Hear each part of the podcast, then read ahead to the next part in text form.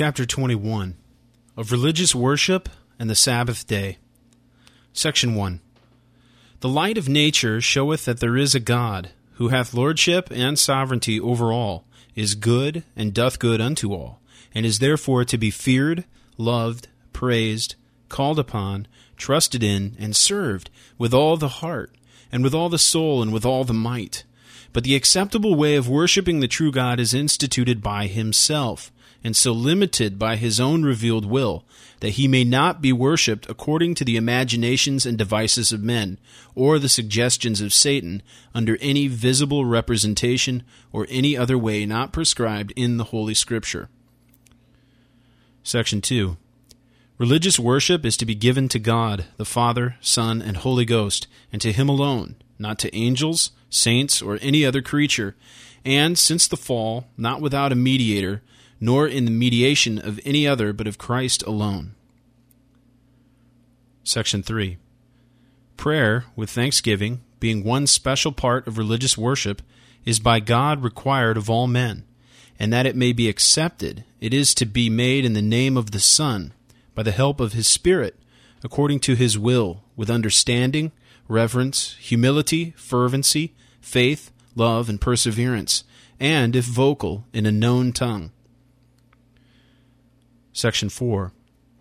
Prayer is to be made for things lawful, and for all sorts of men living, or that shall live hereafter, but not for the dead, nor for those of whom it may be known that they have sinned the sin unto death. Section 5. The reading of the Scriptures, with godly fear, the sound preaching and conscionable hearing of the Word, in obedience unto God, with understanding, faith, and reverence, singing of psalms with grace in the heart, as also the due administration and worthy receiving of the sacraments instituted by Christ, are all parts of the ordinary religious worship of God. Beside religious oaths, vows, solemn fastings, and thanksgivings upon special occasions, which are, in their several times and seasons, to be used in a holy and religious manner. Section 6. Neither prayer nor any other part of religious worship is now, under the gospel, either tied unto or made more acceptable by any place in which it is performed, or towards which it is directed. But God is to be worshipped everywhere, in spirit and truth, as in private families daily, and in secret each one by himself. So, more solemnly in the public assemblies, which are not carelessly or wilfully to be neglected or forsaken, when God, by his word or providence, calleth thereunto. Section 7.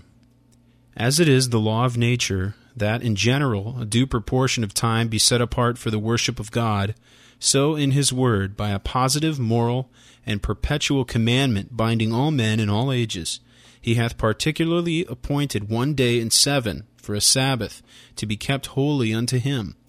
which from the beginning of the world to the resurrection of Christ was the last day of the week and from the resurrection of Christ was changed into the first day of the week,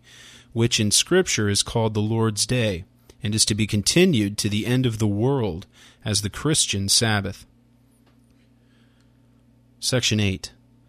This Sabbath is then kept holy unto the Lord, when men, after a due preparing of their hearts and ordering of their common affairs beforehand,